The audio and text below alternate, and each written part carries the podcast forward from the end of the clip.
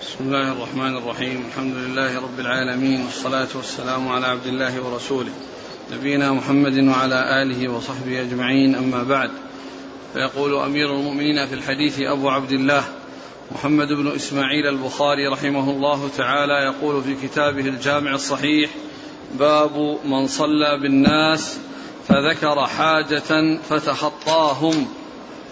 قال حدثنا محمد بن عبيد قال حدثنا عيسى بن يونس عن عمر بن سعيد قال أخبرني ابن أبي مليكة عن عقبة رضي الله عنه أنه قال صليت وراء النبي صلى الله عليه وعلى آله وسلم بالمدينة العصر فسلم ثم قام مسرعا فتخطى رقاب الناس إلى بعض حجر نسائه ففزع الناس من سرعته فخرج عليهم فراى انهم عجبوا من سرعته فقال ذكرت شيئا من من تبر عندنا فكرهت أن يحبسني فأمرت بقسمته.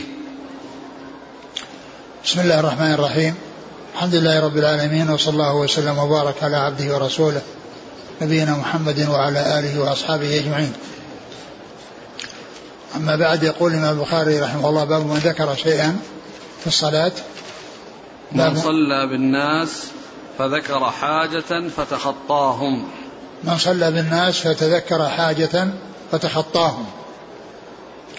المقصود من هذه الترجمة أن الترجمة السابقة أو المتقدمة فيها المكث يعني بعد السلام والبقاء في المصلى بعد السلام.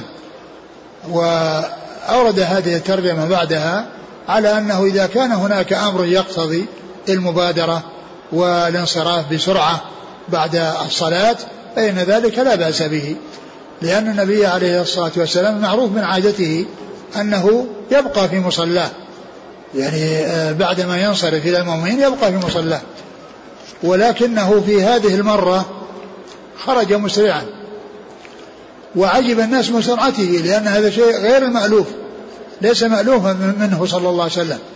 ولهذا يعني خشوا أن يكون حصل يعني له شيء أو حصل أو أنه حصل لهم شيء أو منهم شيء قد ينزل فيهم شيء يعني آآ آآ قد ينزل فيهم شيء يعني بشيء حصل منهم. ففزعوا وخافوا من هذا من هذه السرعة التي لم تكن من من عادته. صلى الله عليه وسلم. فلما فرجع دخل إحدى حجرات نسائه ثم خرج إليهم وقال إنه رآهم فزعوا وأخبرهم بالسبب الذي جعله أسرع وهو أنه تذكر في صلاته يعني شيئا من تبر عندهم من الصدقة فأراد أن أن يبادر إلى الأمر بالتخلص منه وتوزيعه وإيصاله إلى من يستحقه. يعني حتى لا يعني يحبسه وحتى لا يشغله. يعني ذلك آه الشيء الذي هو عنده في آه الذي هو عنده صلى الله عليه وسلم وهو من الصدقة ولم يوزع ولم يوصل إلى من يستحقه. فأخبرهم النبي عليه الصلاة والسلام بالسبب الذي دفعه إلى ذلك والذي جعله يفعل هذا الفعل.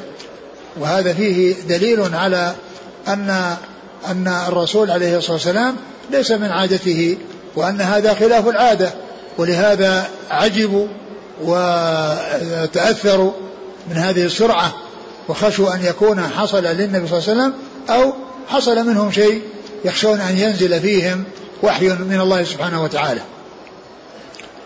أعيد الحديث. الإسناد؟ قال حدثنا محمد بن عبيد. نعم.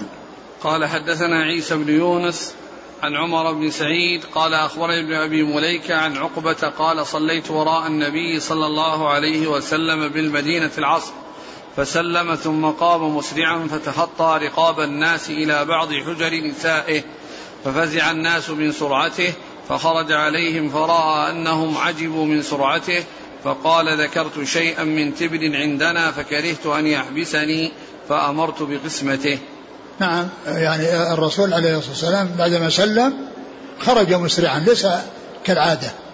الترجمة التي قبلها المكت يعني بعد السلام. وهذه ليس فيها مكت فيها ذهاب بسرعة. وتخطى رقاب الناس وتخطى الناس ليذهب إلى مكانه لأن الناس في الصفوف على ما هم عليه. وهذا يدل على أن تخطي الإمام للحاجة يعني أنه لا بأس به وعلى أن وعلى أن أنه إذا حصل أمر يقتضي ذلك من سرعة فإن أن ذلك سائغ لأن النبي صلى الله عليه وسلم فعل هذه السرعة وحصلت من هذه السرعة ليتخلص من هذا الذي عنده والذي آه آه الذي هو عنده من من من الصدقة فأراد أو أمر بأن يوزع وأن يوصل وأن يؤدى إلى كل من يستحقه. نعم. قال حدثنا محمد بن عبيد نعم. عن عيسى بن يونس نعم. عن عمر بن سعيد نعم. عن ابن أبي مليكة نعم. عن عقبة عقبة ابن صحابي. الحارث النوفلي. نعم. عقبة بن الحارث النوفلي. نعم. نعم. عقبة بن الحارث النوفلي. نعم. قال رحمه الله تعالى باب يعني يقول صليت مع الرسول العصر. يعني هذا يعني يبين أن الصلاة أنها العصر وأنه أسرع عليه الصلاة والسلام. نعم. قال باب الانفتال والانصراف عن اليمين والشمال.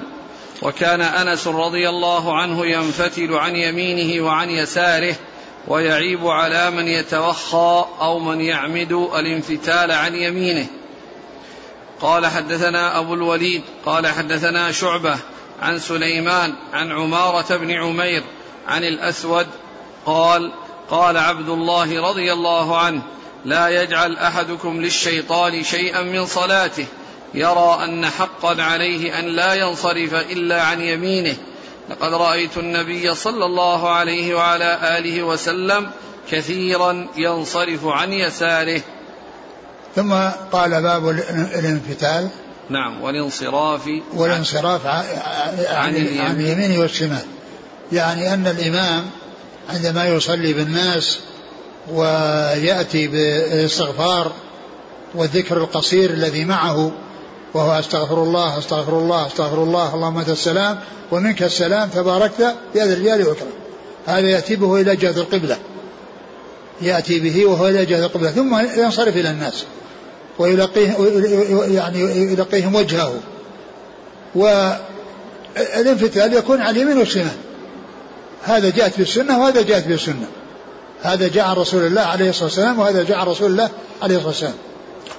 وأنس أنس نعم. وأنس رضي الله عنه أخبر بأنه كثيرا ما كان أو أكثر ما كان يراه أنه ينفتل. لا هذا الحديث لكن ذكر موقوف نعم على أنس. موقوف نعم قال؟ وكان أنس ينفتل عن يمينه وعن يساره ويعيب على من يتوخى أو من يعمد الانفتال عن يمينه. نعم كان أنس رضي الله عنه ينفتل عن يمينه وشماله ينصرف وهو وهو إمام إليهم أحيانا ينصرف عن من جهة يمينه والثاني و و وأحيانا ينصرف من جهة شماله. ولا يلتزم هيئة واحدة لأنه جاء عن النبي صلى الله عليه وسلم هذا وهذا وأخبر أنه كثيرا ما كان يراه ينفتل عن شماله. بعد ذلك هذا حديث عبد الله قال لا يجعل أحدكم لا للشيطان حديث أنس. لا زال حديث أنس ويعيب على من يتوخى أو من يعمد الانفتال عن يمينه. نعم يعني كان يفعل عن يمينه وشماله ويعني يعيب على من يلتزم أو يتوخى أو يرى أنه لا ينصرف إلا عن جهة اليمين. لأن النبي صلى الله عليه وسلم جاء عنه هذا وهذا. جاء عنه هذا وهذا. نعم. قال عبد الله لا يجعل أحدكم للشيطان شيئا من صلاته. يرى أن حقا عليه أن لا ينصرف إلا عن يمينه. لقد رأيت النبي صلى الله عليه وسلم كثيرا ينصرف عن يساره. ثم ذكر حديث ابن مسعود رضي الله عنه أنه قال لا يجعل أحدكم للشيطان جزءا من صلاته أو نصيبا من صلاته بمعنى أنه آه، يلتزم شيئا لم يأتي عن النبي صلى الله عليه وسلم التزامه.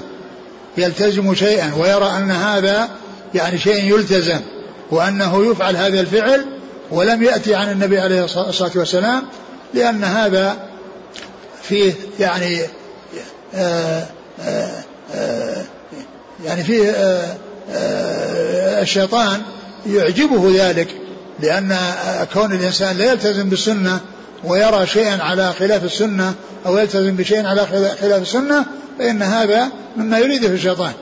ولهذا يعني يعني ابن مسعود رضي الله تعالى عنه كان ينفتل يعني عن عن ينفتل عن.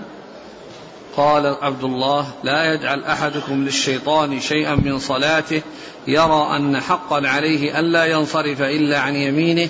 لقد رأيت النبي صلى الله عليه وسلم كثيرا ينصرف عن يساره. هذا الذي يعني جعل للشيطان نصيبا من صلاته أو جزءا من صلاته هو أنه يلتزم هيئة لم يلتزمها رسول الله صلى الله عليه وسلم.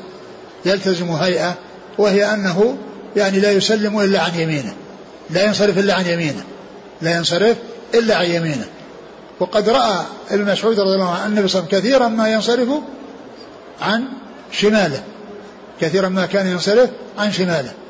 والحاصل أن الانصراف عن اليمين والشمال جاء ثابتا من حديث ابن مسعود ومن حديث أنس ويعني آه وجاء عنه الكثرة يعني من جهة اليمين والكثرة من جهة الشمال ويحمل على أن كل واحد أخبر عما يعرفه وعما علمه من حاله صلى الله عليه وسلم وأنه أحيانا يعني هذا رآه يعني ينصرف من جهة اليمين كثيرا وهذا رآه ينصرف من جهة اليسار كثيرا وكل أخبر عما شاهده وعاينه وعلى والحديث يدل والحديثان يدلان على أن كل ذلك حق. ولكن الذي لا يسوق هو أن يعتقد أن السنة هي الانصراف عن جهة اليمين دون جهة الشمال. هذا هو الذي يريده الشيطان وهذا هو الذي يعجب الشيطان وهذا الذي يكون فيه نصيب للشيطان من من صلاة العبد. بأنه التزم شيئا لم يلتزمه رسول الله صلى الله عليه وسلم. وعلى هذا فإن الانصراف يكون من جهة اليمين ويكون من جهة الشمال. أحيانا ينصرف عن يمينه وأحيانا ينصرف عن يساره. ولا يلتزم هيئة معينة. ولا يلتزم هيئة معينة. لا عن اليمين ولا عن الشمال. وذكر اليمين يعني للإشارة إلى أن اليمين جاء فيها ما يدل على أن الرسول يعجبه التيمم. ولكن العبرة هو بما جاء عن النبي صلى الله عليه وسلم وثبت عنه في الانصراف فإنه كان عن اليمين وعن الشمال.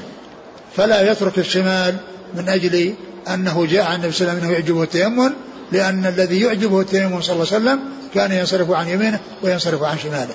صلوات الله وسلامه وبركاته عليه. أعيد الحديث.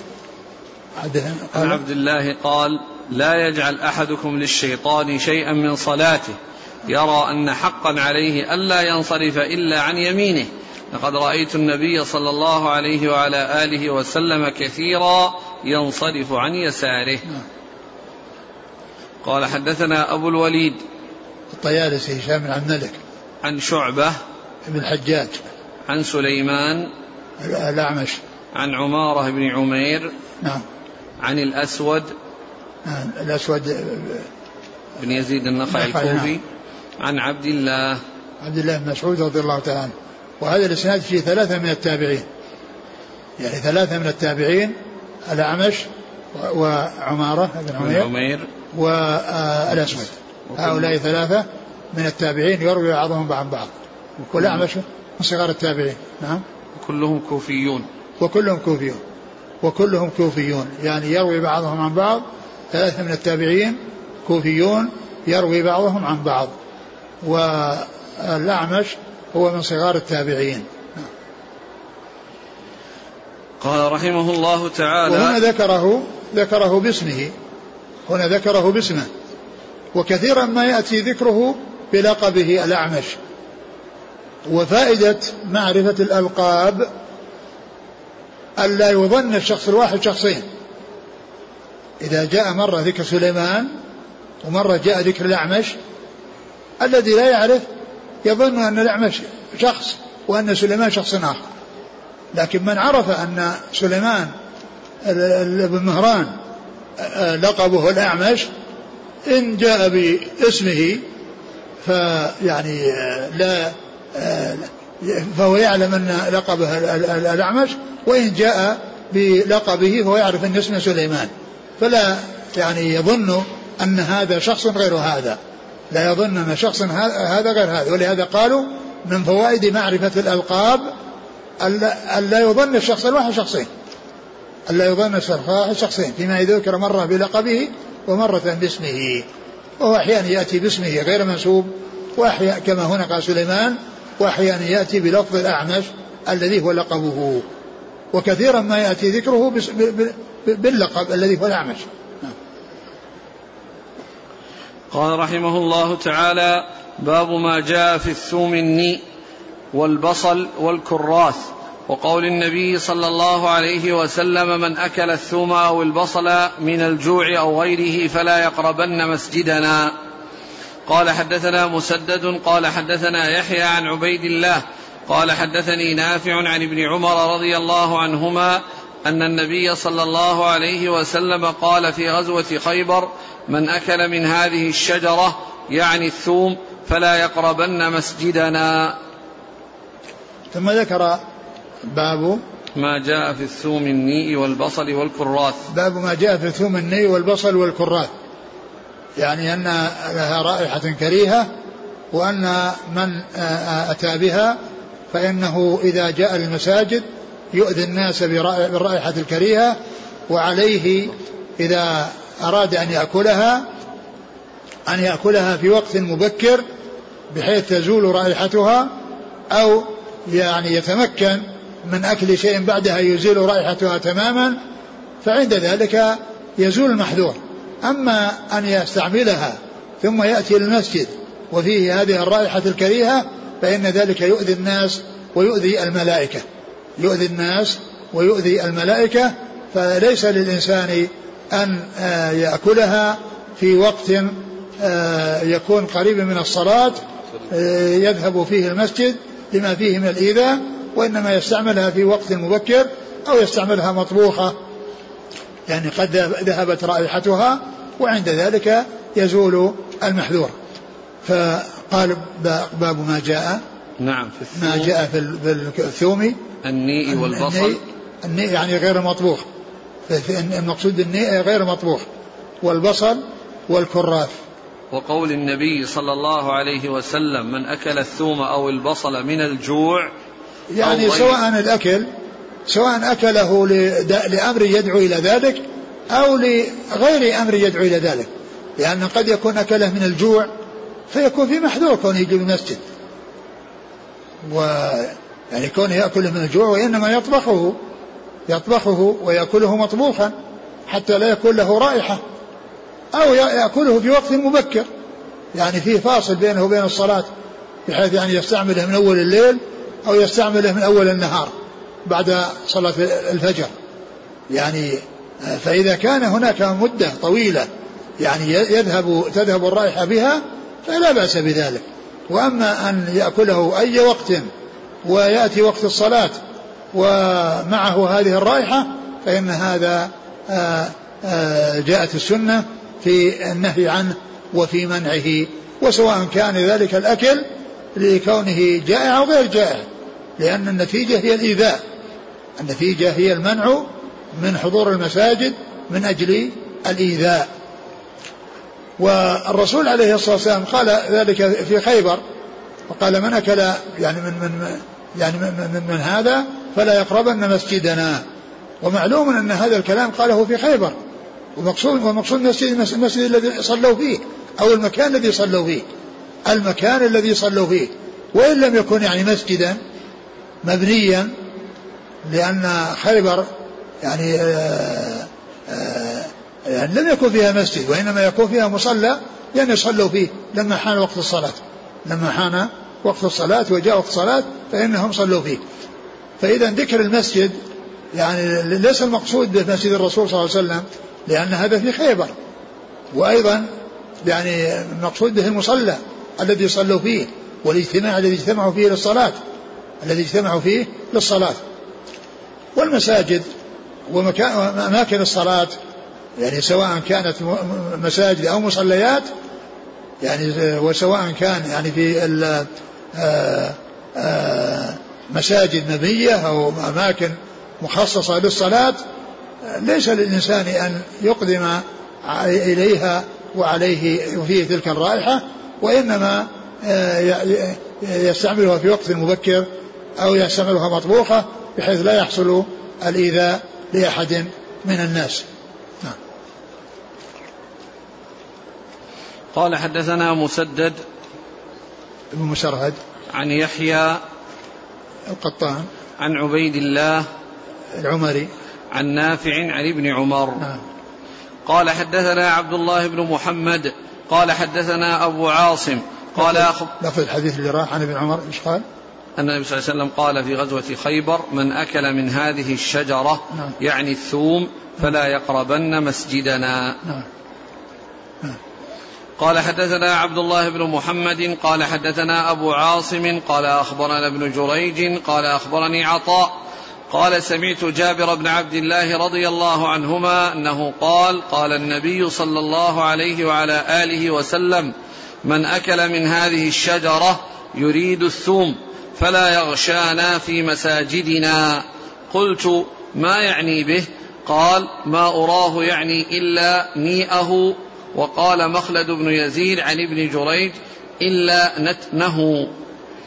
وقال أحمد بن صالح عن ابن وهب أتي ببدر قال ابن وهب يعني طبقا فيه خضرات ولم يذكر الليث وأبو صفوان عن يونس قصة القدر فلا أدري هو من قول الزهري أو في الحديث. ثم ذكر بعد ذلك حديث جابر رضي الله عنه قال من قال صلى الله عليه وسلم من أكل من هذه الشجرة يريد الثوم نعم. فلا يغشانا في مساجدنا يعني فلا يغشانا في مساجدنا يعني لا يغشانا يعني لا يأتي إلينا ولا يقربنا في مساجدنا وهذا فيه يعني التعميم في المساجد وأنه ليس المقصود به مسجد الرسول صلى الله عليه وسلم كما جاء ذكره في بعض الأحاديث بالإفراد فإن المقصود بذلك المساجد مطلقا ولهذا قال لا يغشانا في مساجدنا. يعني لا يأتي إلينا ولا يختلط بنا في مساجدنا لأنهم يتأذون بذلك وتتأذى الملائكة بذلك. وتتأذى الملائكة بذلك. وقال أن قيده بالنيء بالنيء. قال إيش؟ بعد ذلك قال قلت ما يعني به؟ قال ما أراه يعني إلا نيئة. نعم يعني ما يعني به إلا نيئة.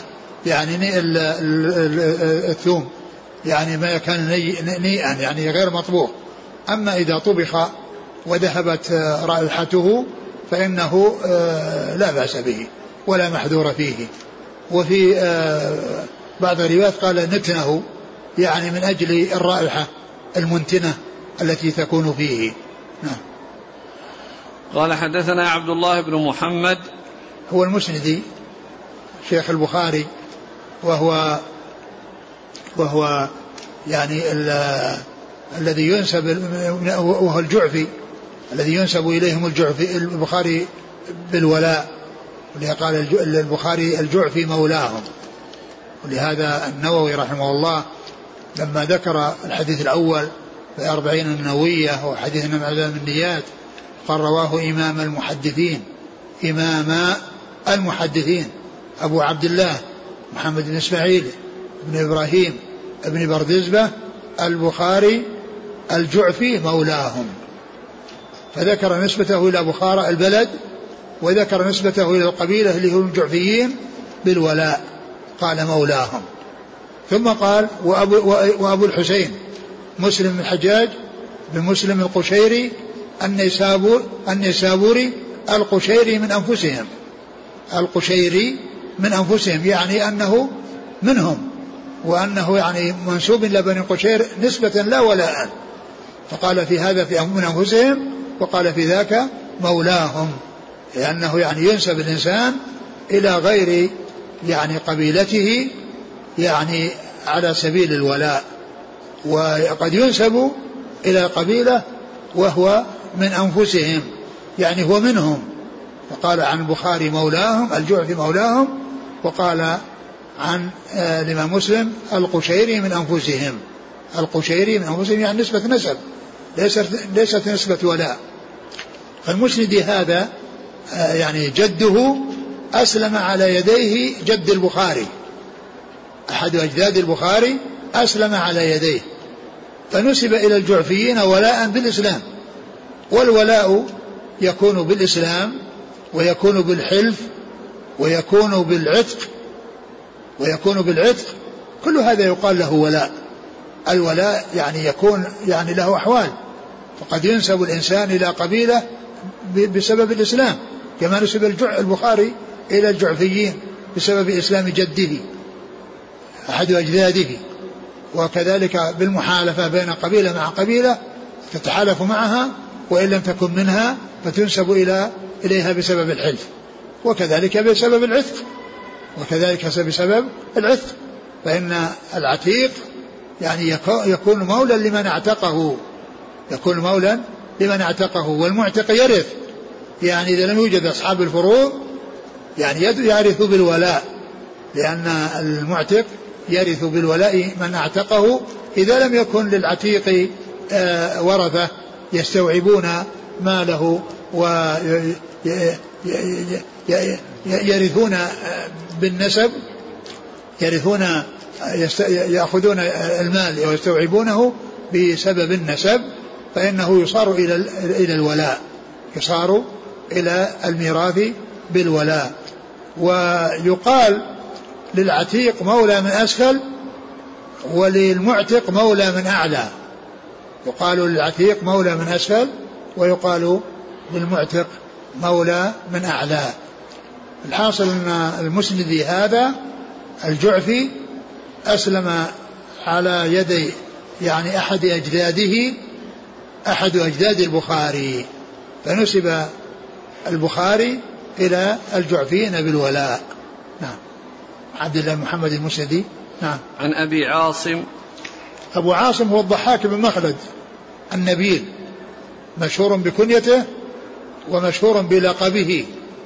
فكنيته أبو عاصم وهو الضحاك بن مخلد ولقبه النبيل وهو من كبار شيوخ البخاري الذين روى عنهم الثلاثيات ويروي عنه بواسطة كما في هذا الإسناد لأن هنا يروي عن أبي عاصم بواسطة ويروي عنه مباشرة بدون واسطة وهو أحد الشيوخ الذين روى عنهم البخاري الثلاثيات لأن لأن أبو عاصم من أتباع التابعين. أبو عاصم من أتباع التابعين.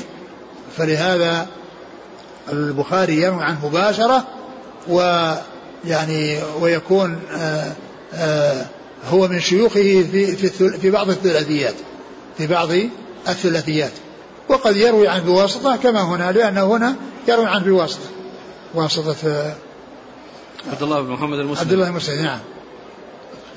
عن ابن جريج. عبد الملك بن عبد العزيز بن جريج المكي. عن عطاء ابن أبي رباح المكي. عن جابر بن عبد الله. الأنصاري رضي الله عنهما. وقال مخلد بن يزيد عن ابن جريج إلا نتنه. إلا نتنه يعني آه، آه، الرائحة الكريهة. نعم. وقال أحمد بن صالح عن ابن وهب أتي ببدر. قال ابن وهب يعني طبقا فيه خضرات. ولم يذكر الليث وأبو صفوان عن عن يونس قصة القدر فلا أدري هو من قول الزهري أو في الحديث. لأنه جاء يعني في بعض الروايات البدر بدر والمقصود به طبق طبق مستدير طبق فيه استدارة ومعلوم أن الطبق يعني يكون فيه الأشياء النيئة يعني الشيء الذي لم يطبخ والقدر يعني يكون فيه شيء المطبوخ يكون فيه الشيء المطبوخ.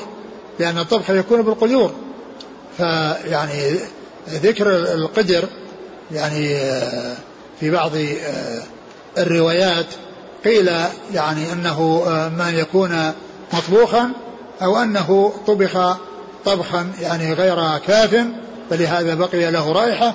أما بالنسبة للطبق الذي ليس يعني فيه لوضع الأشياء النيئه فهذا هو الذي يكون فيه آه، تحقق حصول الرائحة الكريهة.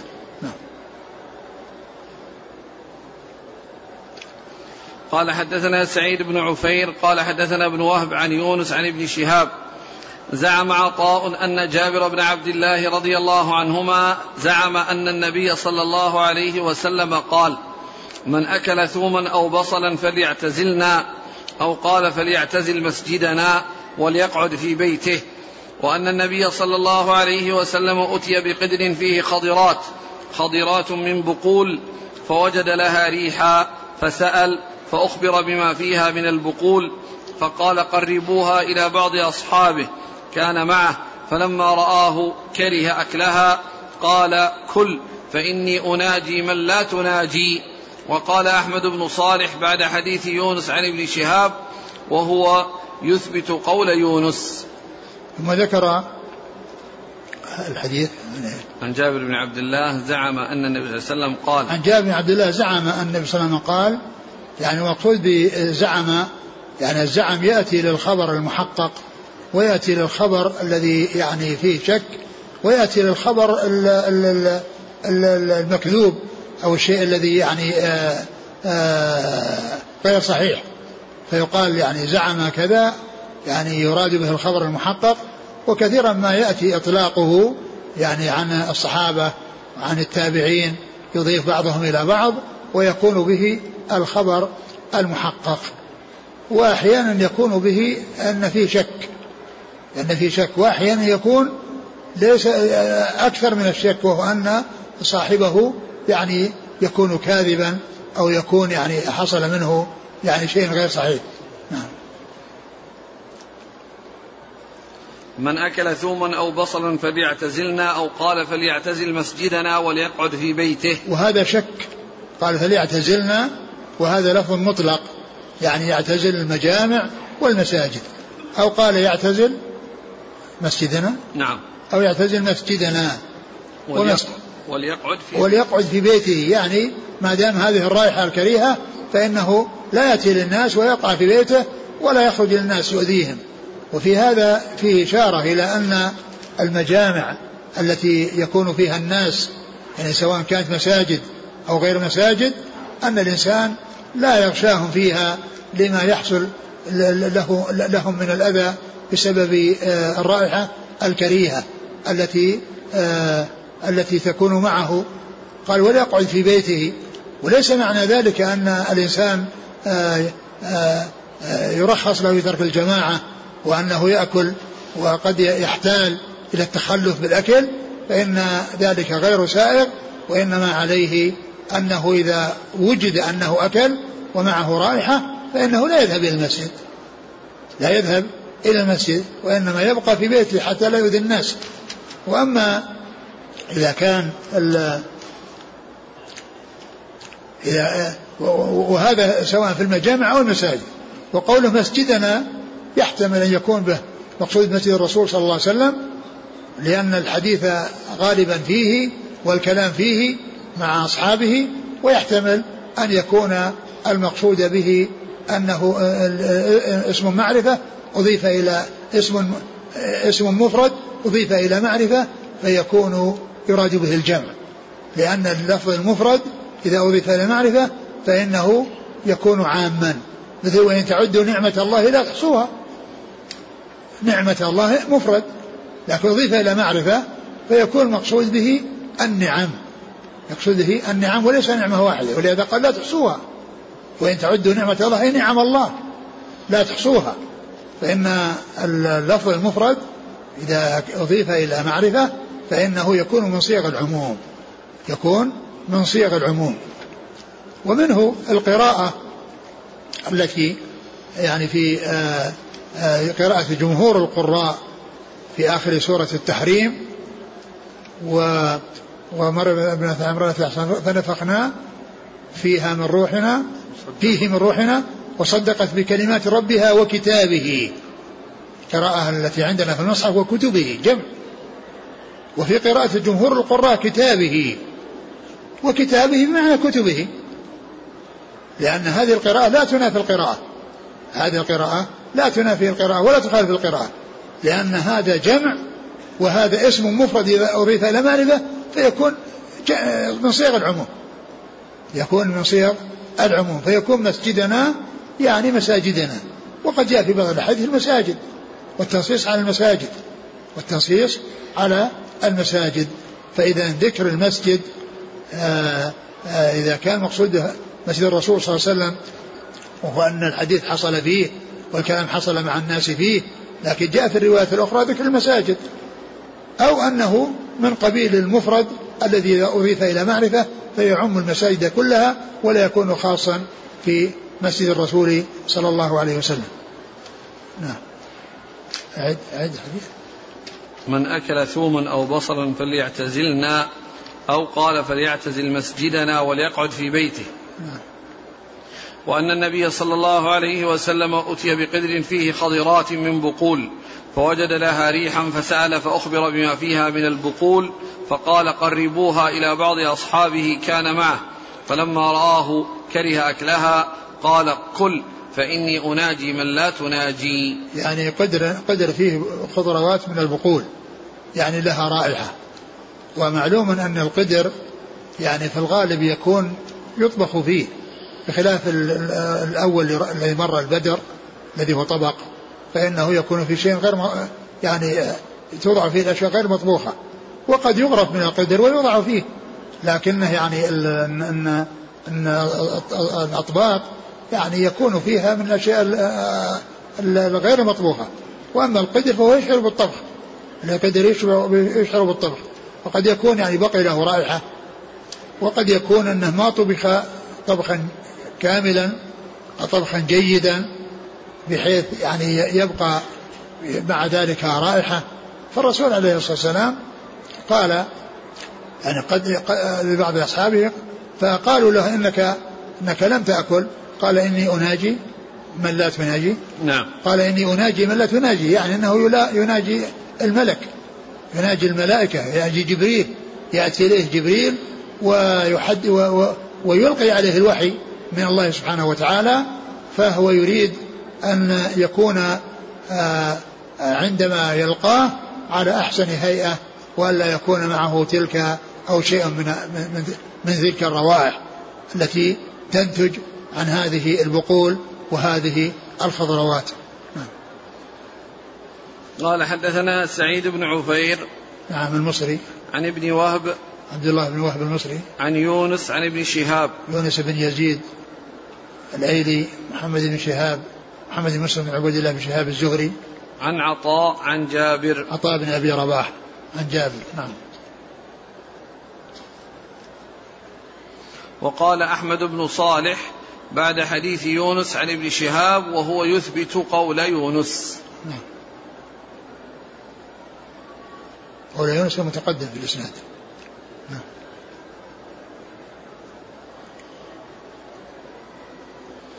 قال حدثنا أبو معمر قال حدثنا عبد الوارث عن عبد العزيز قال سأل رجل انسا رضي الله عنه ما سمعت نبي الله صلى الله عليه وسلم في الثوم؟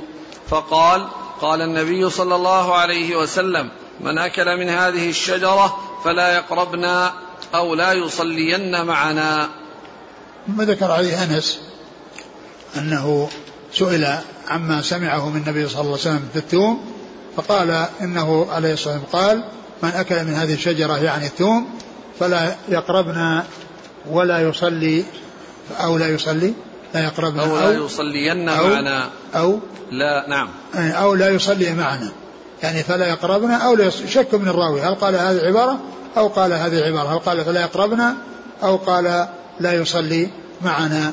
وهو مثل الحديث السابقة الدالة على أن أن من أكل هذه البقول التي فيها روائح كريهة أنه يبتعد أو أنه لا يأتي المساجد ما دام فيها هذه الرائحة ولكنه لا يجوز لأحد أن آه، يقدم على أكلها من أجل أن يتخلف عن الجماعة فإن هذا من الحيل المحرمة وإنما من وجد منه شيء من ذلك وفيه رائحة فإنه يتخلف حتى لا يؤذي الناس.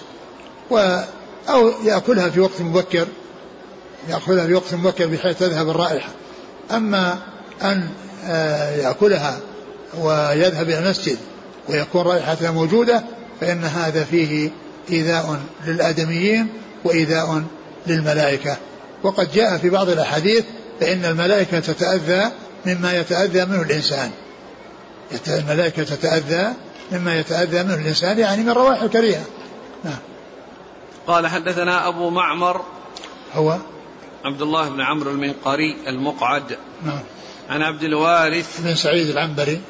عن عبد العزيز بن صهيب. عن أنس بن مالك رضي الله عنه عن أبي معمر عن عن عبد الوارث نعم. عن عبد العزيز عن, عن أنس. أنس هذا رباعي هذه من الأسانيد الرباعية عند الإمام البخاري وهي كثيرة جدا و آه الذي عنده آه أقل منها وهي الثلاثيات التي تبلغ ستة عشر حديثا بدون تكرار وتبلغ اثنين وعشرين حديثا بالتكرار كلهم بصريون.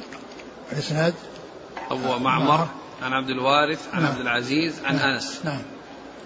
لا إذا الآن العبرة بال- بالرائحة الكريهة. نعم. آه، جاءت أسئلة نعم. عمن يقطع البصل. هذا عمله في المطبخ. فإذا جاء صلاة الظهر ريحته كلها بصل. لا التقطيع إذا كان أنه يتعلق باليد وأنه ما كان إلا في اليد فالذي يغسلها؟ ثيابه ثيابه كلها ريحته إيه لكن لكن الأكل كونه يأكل يظهر من من من فمه. نعم إذا كانت رائحته يعني آه ثيابه يبدلها. إذا كان هذا يبدلها واليدين يغسلها.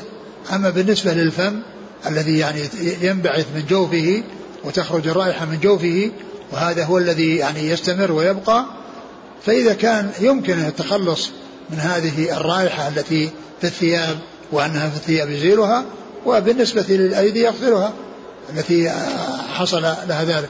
وإذا كانت الرائحة موجودة فإنه آه، فإنه لا يأتي للناس وفيه هذه الرائحة. هذا أخ يقول عندنا في بلدنا الناس يزرعون البصل ويدخرونها في غرفهم التي يبيتون فيها. فما حكم ذلك من حيث الصلاة في هذه الغرف التي أصبحت الآن مستودع للبصل؟ والله يعني ال ال ال ال ال أقول مثل هذه الأشياء يعني كونهم يعني يدخرونها ويجعلونها. نعم إذا كان الناس ما عندهم إلا غرفة واحدة وهي فيها طعامهم وفيها يعني هذا فالصلاة وهم لا يصلون فيها يصلون في المساجد. وأما بالنسبة للنافلة ما دام هذا سكنهم وليس عندهم شيء أكثر من هذا ومعلوم أن البصل يعني إذا لم يقطع أو إذا لم يؤكل يعني بمجرد يعني كونه هذا ما يكون مثل مثل آه، كونه مقطعا وكونه مأكولا.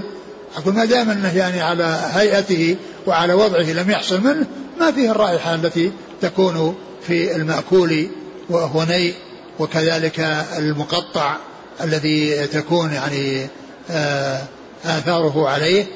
آه، إذا كان إن هذا أماكنهم وليس عندهم إلا هذه الغرفة تقول الله استطاعوا يصلون يصلون بالنسبة للصلوات النوافل فيه.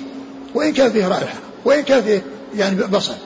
وإن وأما بالنسبة للمساجد فإذا كان معهم رائحة يعني بسبب أكل أو بسبب تقطيع فإن هذا هو الذي جاء المنع منه. وأما مجرد يعني كونه يعني بصل يعني آه البصل يكون في المزارع والناس يأتون المزارع ويمرون بها ويعني وهو وهو على هيئته لم يقطع ولا تخرج منها الرائحة إلا يعني بتقطيعه أو بأكله. فمجرد يعني كونها آه، مر في مكان فيه بصل يعني لم يقطع لا يقال أن هذا يمنع منه. نعم. إن الملائكة تتأذى مما يتأذى منه بنو آدم. نعم. هل يؤخذ بمفهوم المخالفة أن الملائكة تحب الأشياء الطيبة وعليها الطيب والعود لا والبخور شك لا شك. أقول لا شك أن أن الذي تتأذى منه الملائكة يؤذي والرائحة الطيبة لا شك أنها مرغوبة عند الملائكة وغير الملائكة. ولهذا الرسول صلى الله عليه وسلم يعني أحب أنه لا يكون معه رائحة.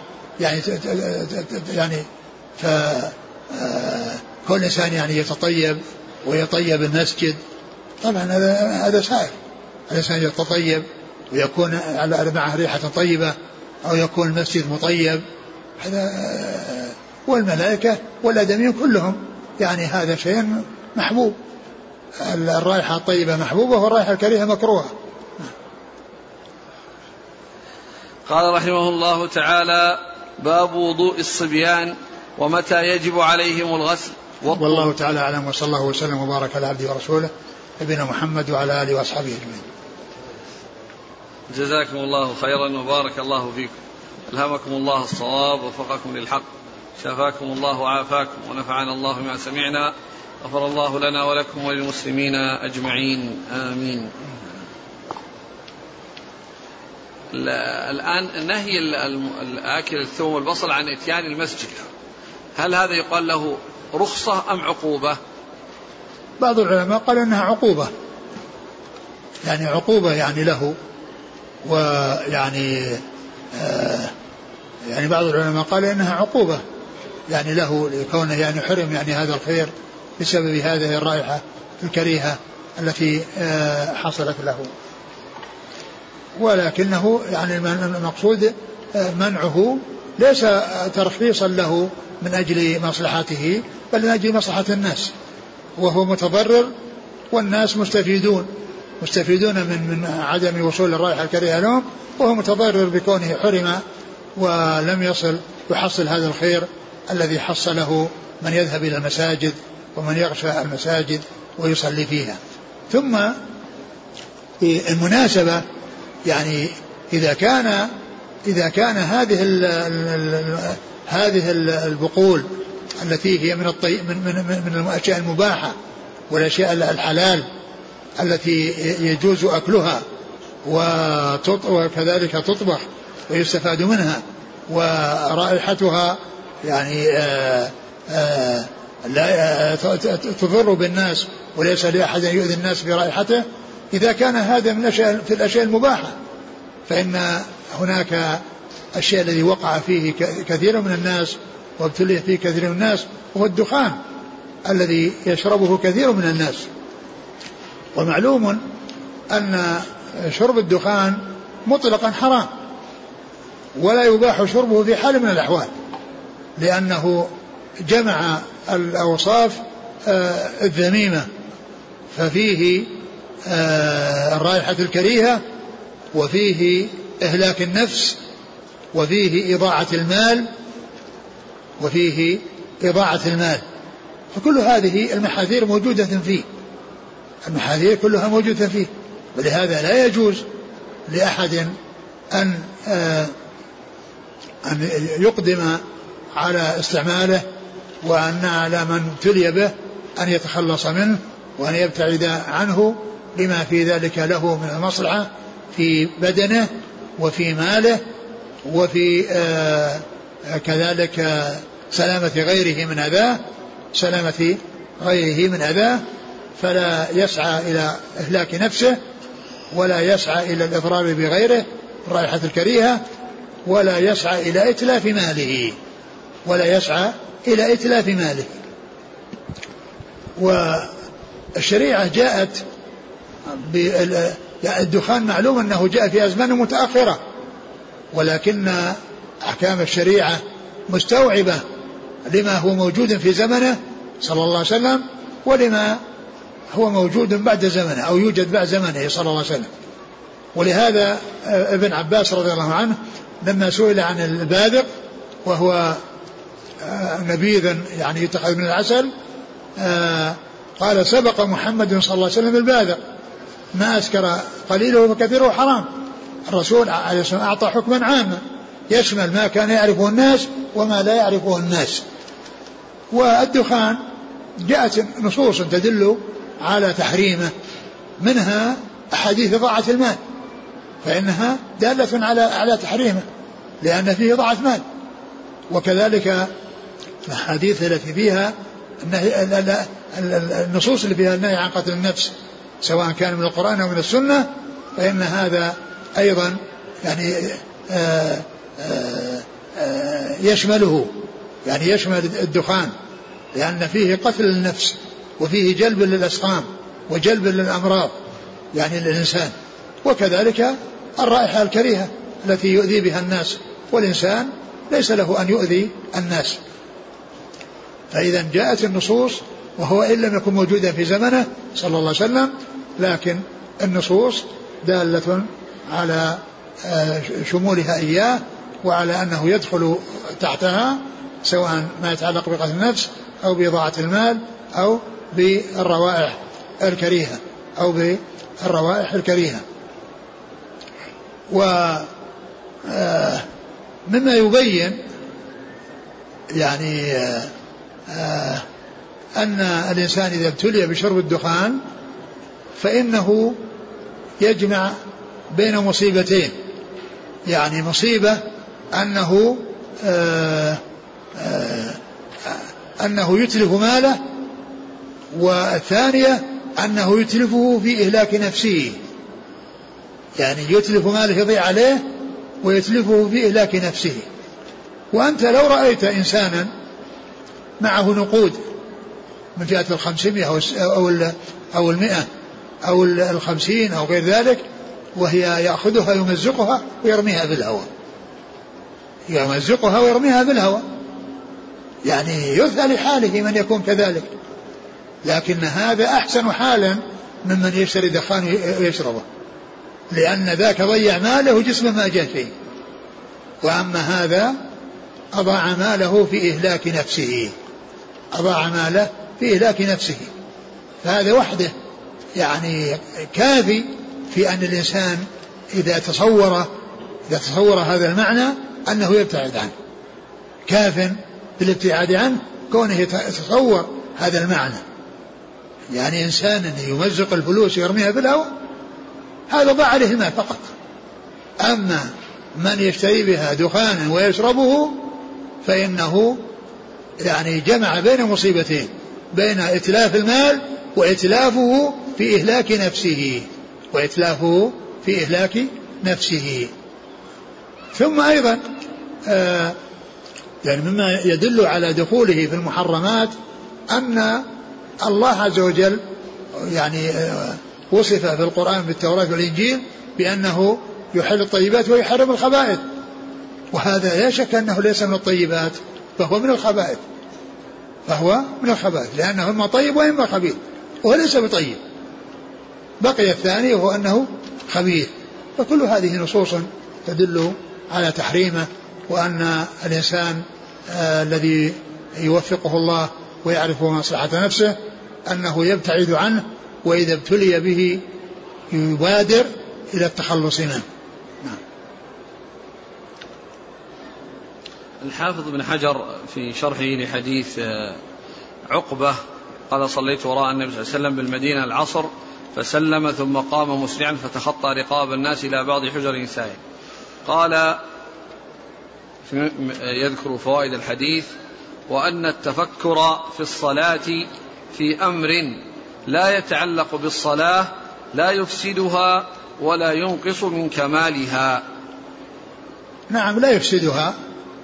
يعني آه، لأن الرسول صلى الله عليه وسلم يعني كان يعني في الصلاة يعني جاء هذا التفكير عليه في صلاته صلى الله عليه وسلم. ولهذا لما سلم بادر. سلم بادر فاستنبط منه الحافظ بن حجر على أن مثل هذا التفكير في الصلاة أنه لا يفسدها. نعم لا يفسدها. لكن الإنسان إذا انقدح في ذهنه شيء من أمور الدنيا فإنه آه، يحرص على ال ال يعني ال إذهابه عنه بأن يشتغل في صلاته ويشتغل في عبادته. أما كونه لا يفسدها نعم لا يفسدها. وما أحد يسلم. من أنه يعني يأتي في صلاته آه، تفكيرات فلا تفسد بها الصلاة ولكن الإنسان يحرص على أنه إذا وجد شيء آه، أو حصل له شيء يشغله أو يشغل باله أو يفكر فيه أن ينصرف عنه ويصرف نفسه عنه إلى الاشتغال في صلاته وإلى الإقبال آه، على صلاته. من حيث الكمال. كيف؟ هو يقول لا ينقصها لا يفسدها ولا ينقص كماله. آه، معلوم أن الرسول صلى الله عليه وسلم جاء عنه أن الإنسان يصلي ولا يكتب له إلا نصفها إلا ربعها إلا خمسها إلا عشرها. ومعلوم أن هذا بسبب الإخلال يعني بشيء من ما يتعلق بالصلاة. أما بالنسبة للنبي صلى الله عليه وسلم إذا حصل منه فإن ذلك لا يؤثر في حقه صلى الله عليه وسلم ولا في ولا في كمال صلاته صلوات الله وسلامه وبركاته عليه وأما غيره من الناس فإن أنه إذا تمادى في هذا الشيء و آه، استرسل معه ولم يصرفه ولم ينصرف عنه لا شك أن هذا يؤثر في صلاته. وهل يعتبر هذا التفكير في أمور دنيوية أو أمور أخروية؟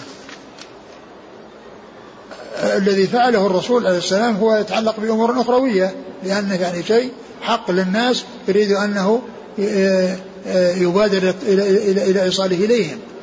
وأما إذا كان اشتغل أو فكر في بيع وشراء أو فكر في أمور أخرى هذا تفكير في الدنيا وانشغال بالدنيا. وأما الذي حصل من الرسول صلى الله عليه وسلم فإنه في شيء أراد أن يسلم من تبعاته. الإنسان إذا هجم عليه يعني تفكيرات في صلاته سواء كانت في أمور الدنيا أو في أمور الدين فإنه آه، آه، يسعى أو يعمل على آه، إذهابها وإلى إقباله على صلاته وعدم الاشتغال بها وعدم الاشتغال بها. يعني ما يعني يسترسل بأن ينميها ويسترسل معها. سواء كانت في أمور الدنيا أو أمور الدين حتى في مسائل العلم. كونه يعني في صلاته يتذكر مسألة يعني علمية ويفكر فيها يشتغل فيها عن صلاته لا يسوغ له ذلك. آه، قال الحافظ كذلك. وكذلك جاء عن الحافظ بن حجر نقل عن بعض العلماء قال قال قال بعض الأكابر من اشتغل بالفرض عن النفل فهو معذور. ومن اشتغل بالنفل عن الفرض فهو مغرور. من اشتغل بالنفل عن الفرض فهو مغرور. يعني كون الإنسان يحصل منه إقبال على أمر مستحب وأمر طيب لكن يترتب عليه فوات واجب أو فوات يعني فرض مثل الإنسان الذي يشتغل بمسائل العلم بالليل ثم ينام عن صلاة الفجر. ثم ينام عن صلاة الفجر. اشتغل ب ب يعني بشيء عن شيء. اشتغل ب بعلم واشتغل في علم وترك أمرا واجبا عليه. وترك أمرا واجبا عليه. وقد يفوت عليه صلاة الفجر وقد يؤدي ذلك إلى خروجه عن وقتها بسبب كونه اشتغل بالليل في مسائل العلم. فمثل ذلك لا يسوء. نعم. حافظ بن حجر كذلك في آخر ما تكلم عن أحاديث النهي عن أكل الثوم والبصل قال حكم رحبة المسجد وما قرب منها حكمه. ولذلك كان صلى الله عليه وسلم إذا وجد ريحها في المسجد أمر بإخراج من وجدت منه إلى البقيع كما ثبت في مسلم عن عمر رضي الله عنه. نعم يعني أن أولا آه، رحبة المسجد هي خارجة من المسجد ومتصلة بالمسجد لكن مثل مثل الساحات التي تكون في المسجد ولها أبواب وأسوار تكون تحتها داخلها هي من المسجد. ما كان داخل الأسوار والأبواب مثل ما يوجد في مسجد النبي صلى الله عليه وسلم الآن فإن آه الأماكن المكشوفة غير المغطاة التي تحيط بها الأسوار والأبواب هي من المسجد. هي تعتبر من المسجد. لكن آه الحافظ ذكر هذا استنبطه من إذهابه إلى مكان بعيد. ما خرج بس من باب المسجد وخلى الله يقعد عند الباب. لأنه قال رحمة المسجد أنها تعطى حكم المسجد لأنها يعني أنها قريبة وقد تصل الرائحة إلى ما يكون في الداخل إذا كان إذا كان بالباب يعني متصلا بالباب في رحبته فكونه قال إلى البقيع يعني إلى مكان بعيد. يعني فهذا يفيد بأن بأنها من حيث المعنى تعطى حكمه. ما دام أن الرائحة تصل إلى الناس يعني إذا كان في مكان قريب. لكن فيما يتعلق بالوضع الموجود بالنسبة للمسجد النبوي الساحات هذه المكشوفة لا يقال أنها رحبة مسجد وإنما يقال هي من المسجد. إنه الأخ يريد يرتب على ذلك قال وما قرب منها فله نفس الحكم. هو يقول الآن البيع خارج ساحة مثل المسجد النبوي لكن عند آخر الساحات عند الأبواب. إذا كان برا أيه؟ خارج ما في بأس. قال الحافظ بن حجر وما قرب. ما يخالف لأن في رائحة. هذا كلام على رائحة. إذا كانوا جماعة يتعاطون هذا الأكل.